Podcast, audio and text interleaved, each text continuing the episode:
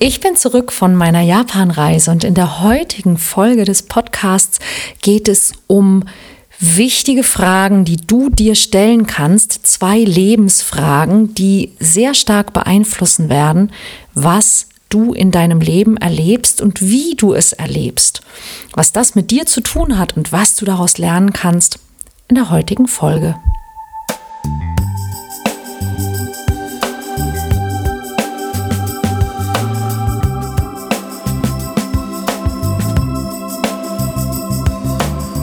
Mission Liebe. Der Podcast für Singles, die es nicht bleiben wollen. Von und mit Deutschlands Nummer 1 Love Coach und Expertin für Partnerschaftspotenzialentfaltung, Nina Deißler. Ja, es geht um das Thema Leben, besser leben, gut leben, Lebensqualität und Lebenserfahrung. Und jetzt war ich ja gute zwei Wochen in Japan unterwegs und ich kann euch wirklich sagen, es ist eine andere Welt. Und es ist auch eine andere Welt, weil diese Menschen die Welt anders begreifen, anders beschreiben anders sehen, als wir sie tun. Ich hatte das ganz, ganz große Glück, dass ich über einen meiner Mentoren, den Chris, der diese Reise organisiert hat, eine Reise machen konnte, in der ich eben nicht nur wie ein Tourist äh, Dinge besucht habe, sondern dass ich dort auch Einblick in die Kultur, nicht nur die Esskultur, aber auch in die Kultur bekommen habe. Und da ist eine Person ähm, sehr besonders für mich gewesen und das ist Elmar.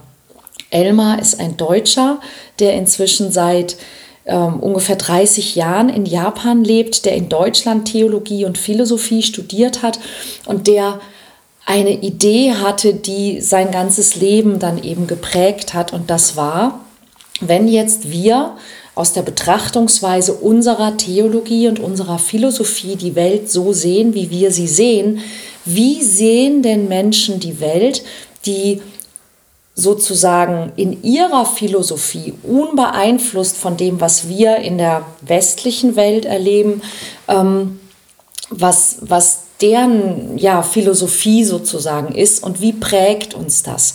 Wie prägt auch Sprache unser Verständnis von der Welt.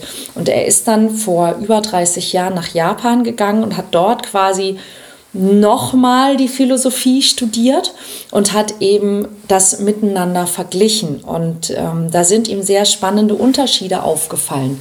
Wir versuchen ja, wenn wir eine Sprache lernen, immer am Anfang sozusagen die Wörter zu übersetzen. Ja, dass wir eben sagen, was weiß ich, äh, Glas ist im Englischen auch Glas, äh, Glass, ja, also ganz ähnlich, aber in äh, Französisch zum Beispiel ist es dann schon, ähm, gibt es unterschiedliche Wörter für Glas, je nachdem, was es für Gläser sind. En verre und ähm, die Französischen dürfen mir gerne helfen. Was war das andere noch für das Weinglas? Bei uns sagt man eben Weinglas und im Französischen gibt es dann nochmal ein eigenes Wort. Und da merken wir, wenn wir uns viel mit Sprache beschäftigen,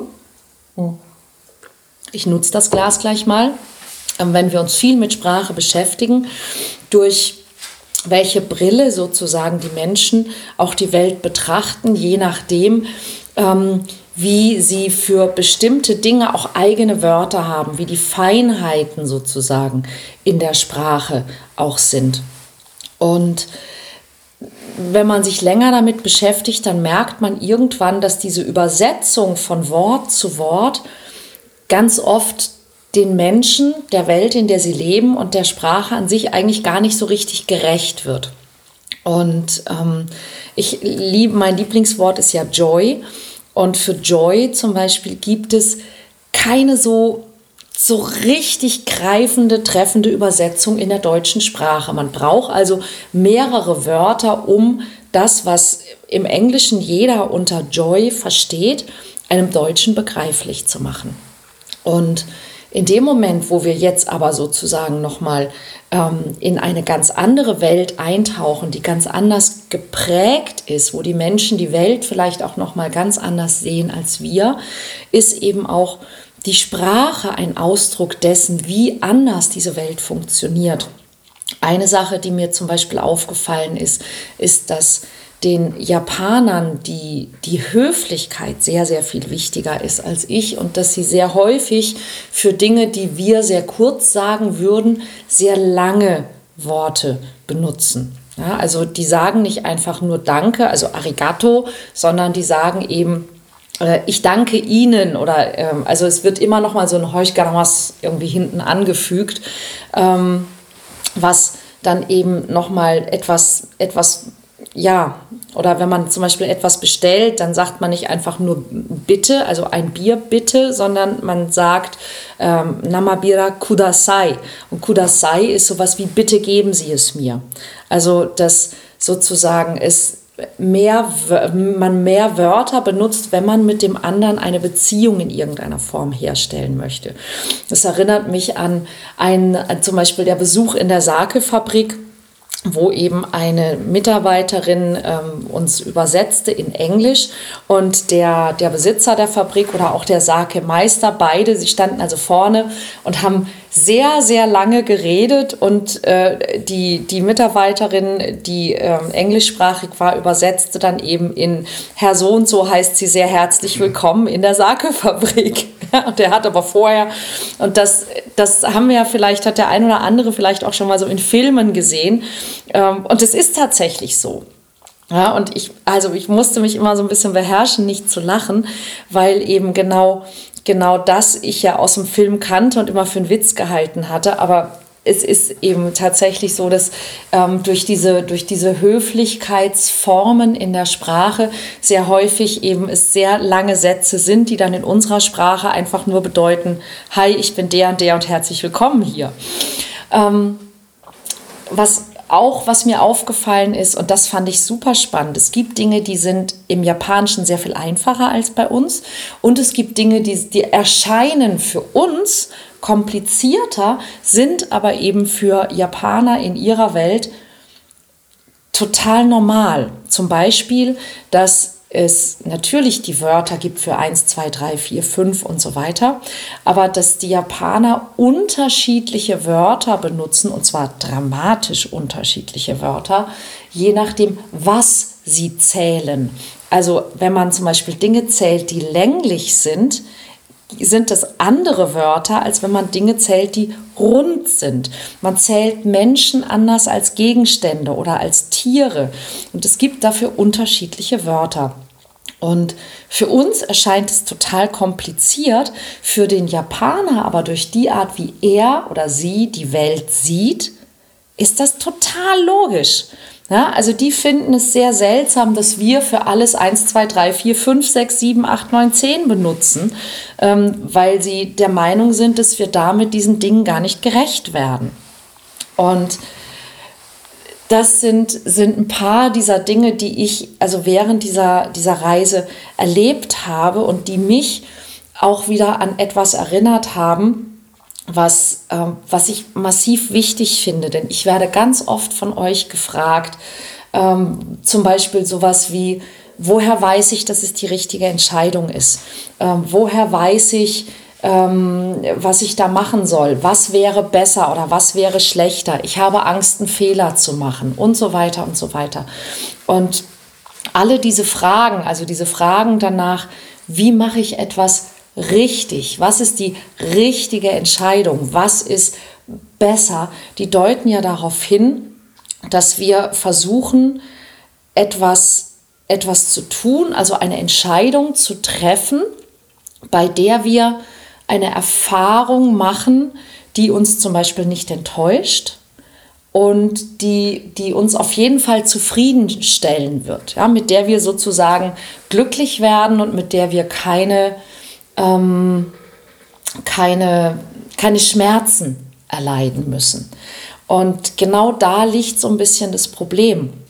Denn die Welt ist viel zu komplex, als dass wir von vornherein wissen können, welche Entscheidung, die wir treffen können, besser ist oder schlechter ist. Und das ist auch nicht, mm, um jetzt mal einen hochtrabenden Begriff zu benutzen, ähm, der Sinn des Lebens. Ja, für mich ist ein ganz wichtiger Teil der Erfahrung des Lebens ist genau das, Erfahrung, Erfahrung zu machen. Und du kannst dir eine Erfahrung nicht denken. Ähm, ich habe natürlich mich im Vorwege zum Beispiel sehr viel mit Japan auch beschäftigt. Ich habe mir Videos angeschaut, ich habe ein paar Bücher gelesen. Aber das, was ich dort erlebt habe, dass ich dort erfahren habe, dadurch, dass ich dort war, dass ich mich auf Dinge eingelassen habe, dass ich Dinge ausprobiert habe, all diese Erfahrungen, die ich dort gemacht habe, die hätte ich mir niemals erdenken können. Und es ist egal, wie lange ich das hier jetzt erzählen würde. Ich kann diese Erfahrung, die ich gemacht habe, nicht mit allen Worten der Welt transportieren. Denn Erfahrung kann man nur machen. Und genau darum geht's. Und wir alle haben in unserem Leben schon viel erlebt.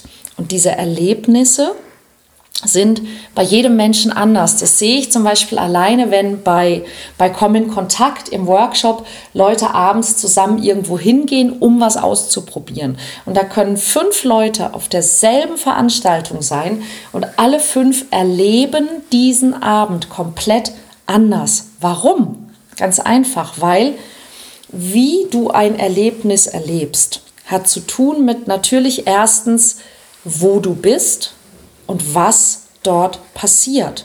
Das ist natürlich die Basis dafür. Aber viel, viel wichtiger für deine Erfahrung und für dein Erlebnis ist, wie du das wahrnimmst, was da passiert.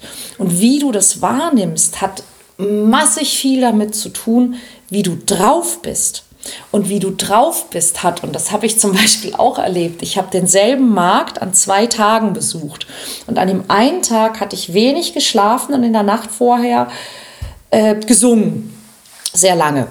Ihr wisst schon, was ich meine. Ich habe auch, ich habe sehr viel gesungen, aber es hat auch äh, mit Trinken zu tun gehabt. Und ich habe diesen Markt völlig anders erlebt als am nächsten Tag, wo ich ausgeruht, äh, nicht verkatert und entspannt war.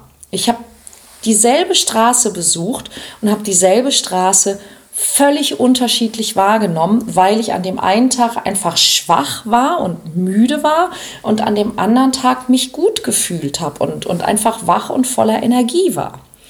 Ja, und das zum Beispiel hat damit zu tun, was du erlebst. Und das ist ja völlig unabhängig von dem, was da draußen ist, wie du drauf bist. Das nächste ist, was du daraus machst. Also was bedeuten die Dinge für dich, die du da siehst? Ist es, oh, was Neues oder ist es, oh, was Neues?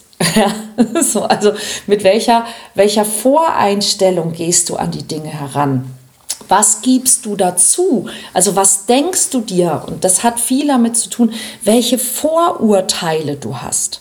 Die Vorurteile, die du hast, prägen, was du erlebst und dann auch noch, welche Konsequenzen du für dich daraus ableitest. Also was macht das mit dir? Was hat das mit dir zu tun?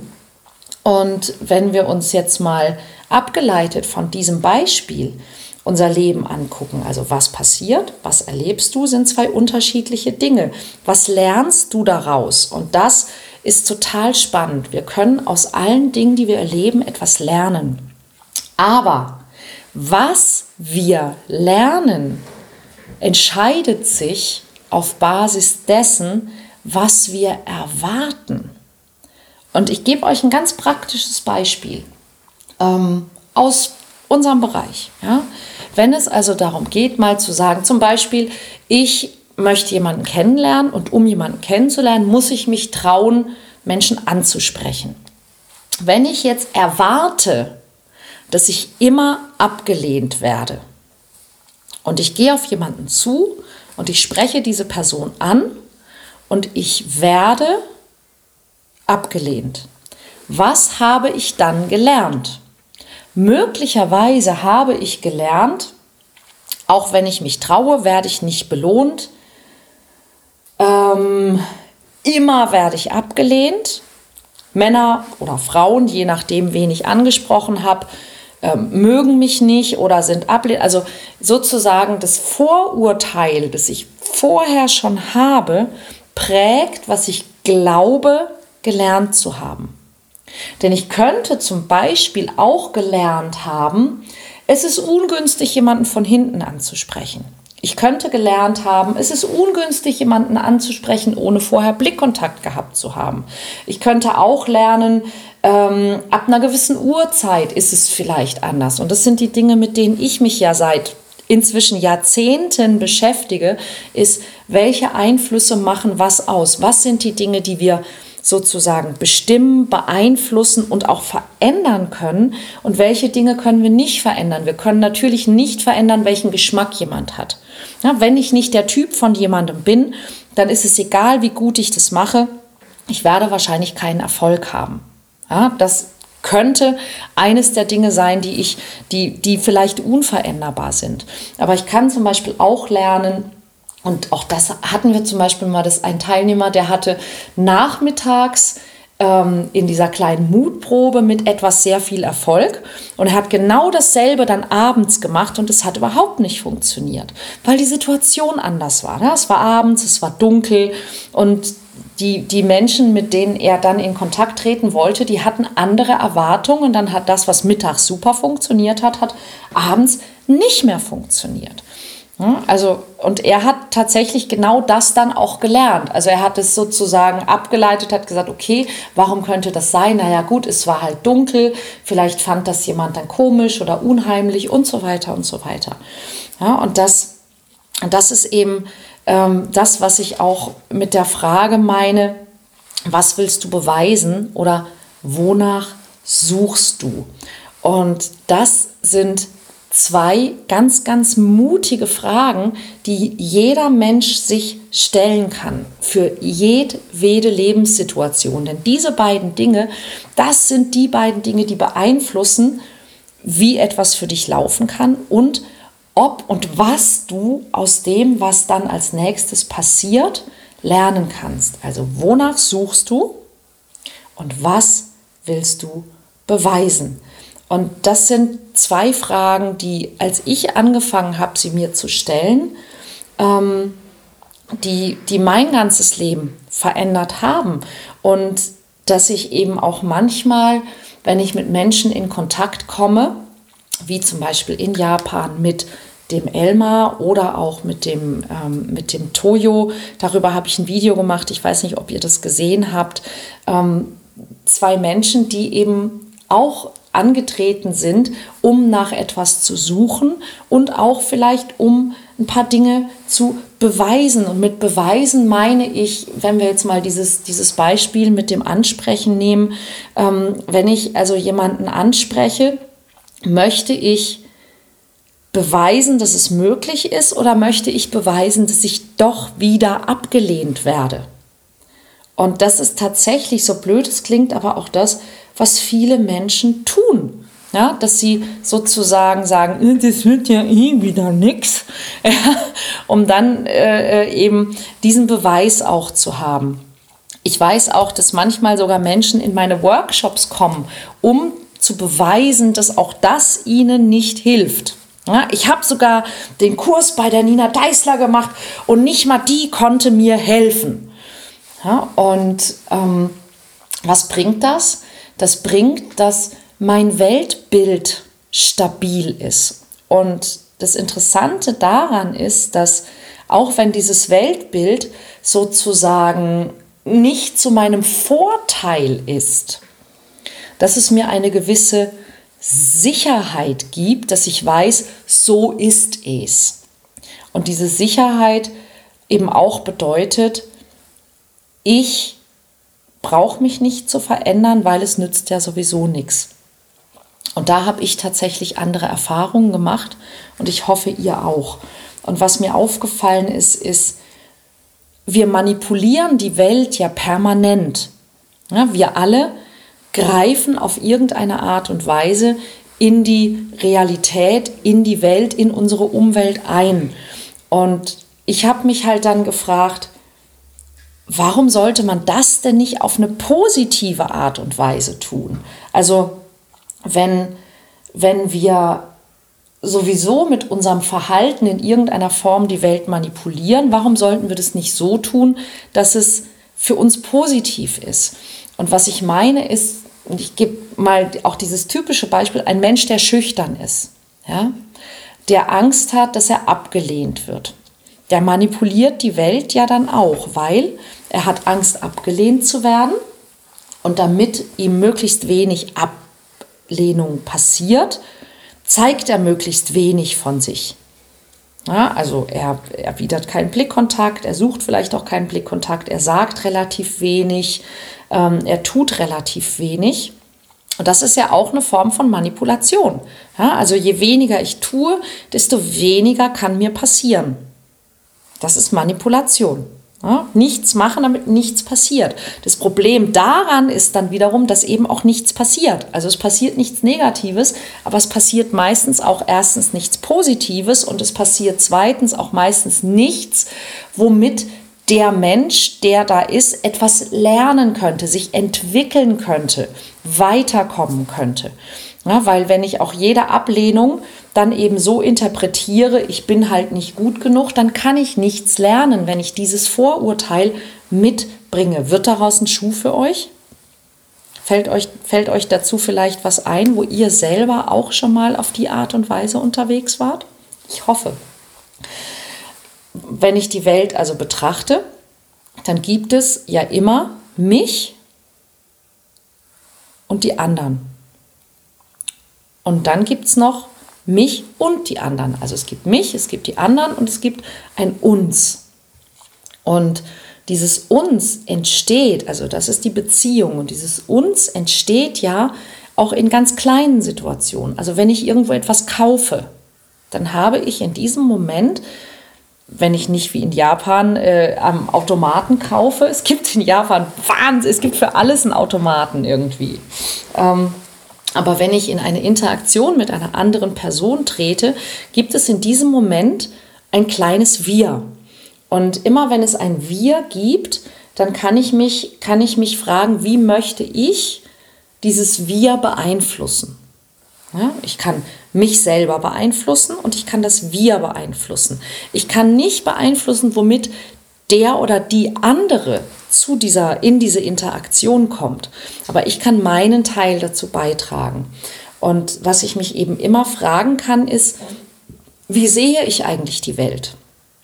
Und ich habe ganz oft den Eindruck, dass manche Menschen, manchmal sogar ohne es zu merken, und dahinter fragt euch selber auch mal, dass manche Menschen ein Weltbild haben, wo es ist, ich gegen die anderen. Ja, auch zum Beispiel, wenn ähm, wenn ich Angst vor anderen habe. Ja, wenn, ich, wenn ich Vorurteile gegen andere habe. Und das ist ja auch ein, ein, ein Bereich, wo zum Beispiel die Pickup-Artists häufig operieren, dass sie eigentlich, es ist der Mann gegen die Frau. Also wie kann ich die Frau so manipulieren, dass ich mein Ziel erreiche? Und das ist eigentlich eine Gegnerstrategie. Ähm, es gibt viele Leute, die ein Leben leben, wo sie sehr viel für die anderen operieren. Also wo sie sich zum Beispiel aufopfern, wo sie ähm, ihre Grenzen selber gar nicht kennen und dann auch nicht wahren können, sondern wo sie immer für andere da sind. Zum Beispiel auch, um nicht abgelehnt zu werden, um gemocht zu werden. Aber wenn ich immer nur für die anderen da bin, dann habe ich oft auch dieses Thema mit, wer ist denn dann mal für mich da? Und dann komme ich in dieses transaktionelle Denken. Also ich mache das für dich und ich hoffe, dass du dann das und das für mich machst. Das nennt man transaktionelles Handeln, also eine Transaktion. Ja, es geht immer, ich, ich krieg das und du kriegst das und du gibst mir das und dafür gebe ich dir das. Und auch dabei kann man häufig verlieren, ja, wenn eben die eigenen ähm, Erwartungen nicht erfüllt werden, die man dann hat. Ähm, was wäre, wenn es wäre, ich mit den anderen? Würde das was verändern? Und ich glaube ja. Also sowas wie eine Win-Win-Situation schaffen wollen. Und das ist etwas, was mich schon ganz, ganz lange begleitet, dass ich immer mehr, wenn ich mit anderen im Kontakt bin, mir überlege, wie können wir diese, diese Beziehung oder diese Zeit so gestalten, dass wir alle was davon haben, dass wir am Ende alle Gewinner sind. Und das ist ja zum Beispiel auch das, was wir in Werde echt machen. Ja, dass das, was ich in Werde echt mit den Teilnehmern hier mache, ähm, am Ende dazu führt, dass alle gewinnen. Ja, je mehr ähm, ihr euch in, im Forum austauscht, umso mehr gewinnen alle. Denn alle können davon profitieren, wenn sie, wenn sie Gedanken lesen, austauschen können, selber dazu beitragen, sich mitteilen. Man gewinnt selber, weil man sich getraut hat, sich mitzuteilen. Man gewinnt das Feedback der anderen und bekommt neue Perspektiven aufgezeigt. Ja, also das, das ist, und in dem Moment, wo ich eben das mit nicht nur einer Person mache, sondern eben mit 100, ist es für mich ja auch wieder ein Gewinn. Ja, so kann ich dann eben für dieses Programm einen günstigen Preis anbieten und viele Menschen haben was davon und ich auch, so dass wir also immer wieder eine Win-Win-Situation kreieren können. Und das ist etwas, was ich glaube ich, noch nie so explizit geteilt habe mit euch, weil das für mich so normal geworden ist dass ich vergessen habe, darüber zu sprechen, glaube ich, weil ich einfach dachte, ja, das sieht doch jeder so. Und ich habe eben auch auf meiner Reise gesehen, weil ich sehr viel ja mit, mit Menschen zu tun hatte, die mit mir auf der Reise waren, dass das tatsächlich nicht jeder so sieht, dass es nicht natürlich ist, ja, dass wir so denken, dass wir eben immer eine Win-Win-Situation herstellen wollen. Ja, dass es eben nicht ist, ich gewinne, du verlierst oder du gewinnst, ich verliere, sondern dass wir immer darüber nachdenken können, was können wir tun, dass alle gewinnen. Ja, das ist eigentlich das, wo wir die besten Erfahrungen machen können und wo wir uns häufig auch dann mehr trauen können. Ja, wenn ich zum Beispiel und da sind wir wieder bei, ne? wenn ich schüchtern bin, wenn ich jemanden kennenlernen will, wenn ich jemanden ansprechen will, dass ich mich doch vorher auch mal fragen kann, ich möchte doch nicht einfach nur, ich möchte angenommen werden. Ja, und das ist, glaube ich, auch eine Haltung, mit der viele Menschen unbewusst losgehen. Ich will nicht abgelehnt werden. Okay, super Idee. Was könntest du deinem jeweiligen Gegenüber denn bieten im Sinne von, was ist denn sein oder ihr Gewinn, ja, wenn er oder sie sich von dir ansprechen lässt, er oder sie mit dir in Kontakt kommt. Was hat die Person davon? Und das ist, was wir manchmal vergessen. Wir sehen eigentlich nur unser eigenes Bedürfnis und dann die Angst, dass dieses Bedürfnis nicht erfüllt wird. Aber was wäre denn, wenn wir vorher darüber nachdenken könnten, zu sagen, was könnte denn das Bedürfnis des anderen sein? Und wie könnte ich denn diesem Bedürfnis in irgendeiner Form auch entgegenkommen?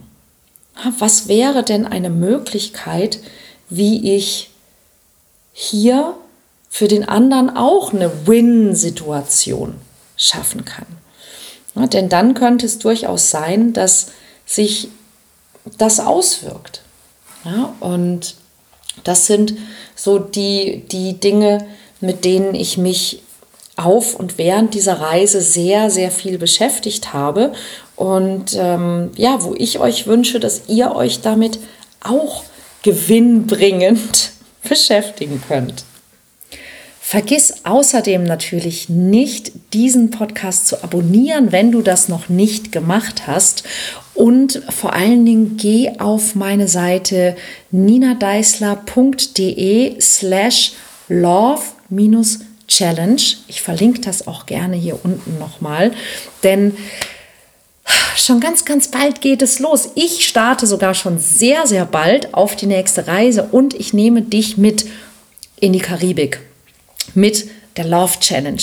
Melde dich an, es kostet dich gar nichts. Ich teile mit dir meine Erlebnisse während des Love Retreats und ähm, gebe dir über die zehn Tage des Love Retreats täglich ein paar natürlich Eindrücke, aber auch Inspirationen und eine kleine Aufgabe, mit der du der Liebe und dem Verlieben deutlich näher kommen kannst und wirst. Lass dir das auf keinen Fall entgehen und nimm an der Love Challenge teil. Melde dich jetzt an auf ninadeisler.de. Dort findest du auch nochmal den Hinweis und den Link dazu. Ich freue mich auf dich. Bis dann.